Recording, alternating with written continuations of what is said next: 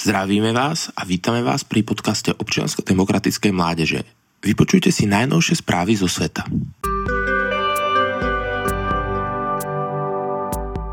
Napätie na Blízkom východe eskaluje. Irán zautočil balistickými raketami na Irak a Sýriu. Iránske revolučné gardy zautočili v pondelok a útorok na iracké a sírske územie. Prvým cieľom iránskych raket bola údajná základňa izraelskej tajnej služby Mossad v meste Erbil v severnom Iraku, ktorý je centrom neuznaného Kurdistanu. Iránsky útok zabil štyroch civilistov a ďalších šiestich zranil. Irak okamžite odsudil iránsky útok a označil ho za akt agresie a porušenie suverenity krajiny. Iracká vláda zvažuje podanie sťažnosti Bezpečnostnej rade OSN. Vzťahy medzi Irakom a Iránom sú už pritom dekády po vzájomnej vojne na bude mrazu. Útok rovnako odsudila miestna kurdská komunita, Spojené štáty americké a aj pápež František. Iránske revolučné gardy naopak tvrdia, že útoky budú pokračovať, kým nezničia všetky nepriateľské entity v regióne. Iránske rakety dopadli aj na sírske územie, kde podľa Iráncov operujú jednotky islamského štátu.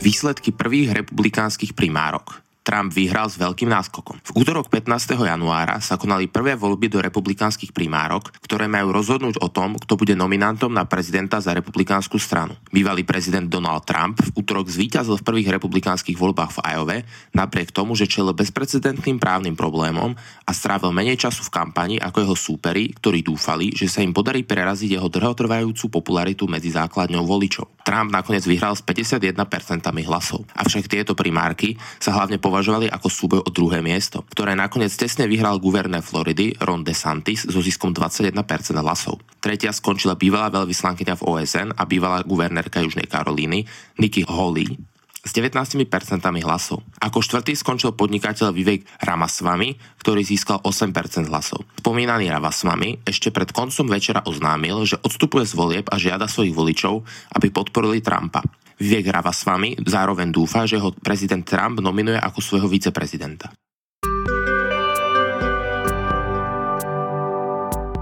Vlast bude určite znovu zjednotená. V sobotu 13. januára 2024 sa uskutočnili na Tajvane prezidentské voľby. Demokratický ostrov si zvolil za prezidenta Lai Ching-teho, ktorého demokraticko-progresívna strana DPP získala v jednokolových voľbách na 40% hlasov. Čínska vláda na čele s vodcom Xi Jinpingom neuznáva tajvanskú nezávislosť a považuje v poradí 8. prezidentské voľby za bezpredmetné, pričom striktne odmieta spolupracovať s DPP. Ako uviedol Xi Jinping vo svojom novoročnom prejave, vlast bude určite znovu zjednotená, pričom je očakávané, že Peking v nasledujúcich mesiacoch neprestane vyvíjať vojenský a ekonomický tlak na Tajvan. Skutočný konflikt alebo invázia je však veľmi nepravdepodobná. Kosovo žiada USA o predaj protitankových rakiet Javelin. Kosovo poslalo žiadosť Spojeným štátom o nákup protitankových rakiet Javelin. Žiadosťou sa bude zaoberať americký kongres, ktorý musí predaj raket schváliť, ako informoval veľvyslanec USA v Srbsku Christopher Hill.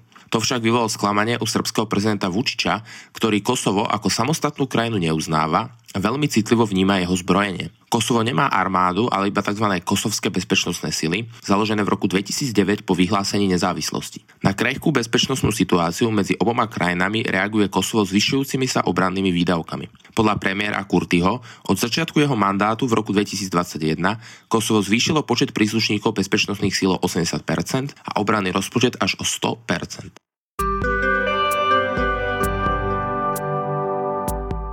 Južná Kórea zakázala predaj a konzumáciu psov. Tento zákaz prišiel po dlhých debatách vedených v krajine medzi rastúcim počtom milovníkov psov ako náhrady detí a milovníkov psov v trochu inom poňatí. Sám prezident Yoon Sek-yeol ako majiteľ šiestich psov veľmi presadzoval, aby bola táto praktika v západnom svetle nemysliteľná, natrvalo zakázaná. V parlamente to prešlo drvivou väčšinou a nikto sa neodvážil hlasovať proti, keďže počet domácností, ktoré majú psa v krajine drasticky narastol. Druhá časť populácie, ktorá si toto jedlo kupovala v jednej z 3000 reštaurácií, kde ho podľa miestnej asociácie podávali, je odkázaná na výlety za týmto jedlom do inej krajiny. 3500 farmárov, ktorí spolu na jedlo chovali ročne približne 1,5 milióna psov, bude finančne odškodnená. Podľa prieskumov približne 7% populácie si minulý rok dala aspoň raz za pokrm psa.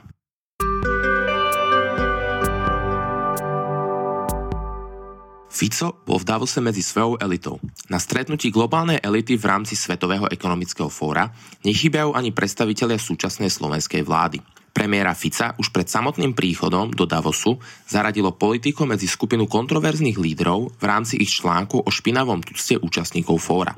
Nikdy sa nepýtam, čo môžu ľudia urobiť pre trh práce, ale čo môže trh práce urobiť pre ľudí. Oštartoval svoj prejav v rámci panelu o súčasných výzvach pre trh práce.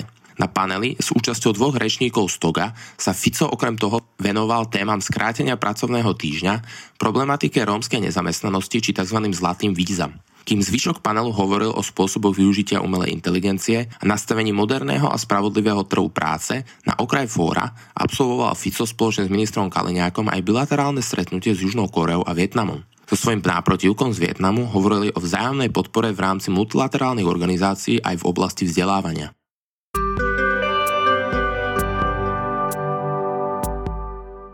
Sucho komplikuje prevádzku panamského prieplavu. Klimatický model El Niño a výkyvy počasia s ním súvisiace spôsobujú najnovšie problémy aj pri prevádzke panamského prieplavu. Z dôvodu pretrvávajúceho sucha klesla hladina toku pod historické minimum. Keďže typologicky je kanál navrhnutý spôsobom, ktorý je odkázaný na množstvo úhrn zrážok, ich nedostatok spôsobuje značné problémy. Kanál, ktorým ročne prejde cez 5% svetového obchodu, tak momentálne funguje v obmedzenom režime, čo spôsobuje značné logistické a ekonomické problémy. Môžeme konštatovať, že globálny lodný obchod aktuálne prežíva náročné obdobie, keďže vzhľadom na súčasnú krízu ohľadom Suezského prieplavu ide už o druhý významný prieplav fungujúci v obmedzenom režime.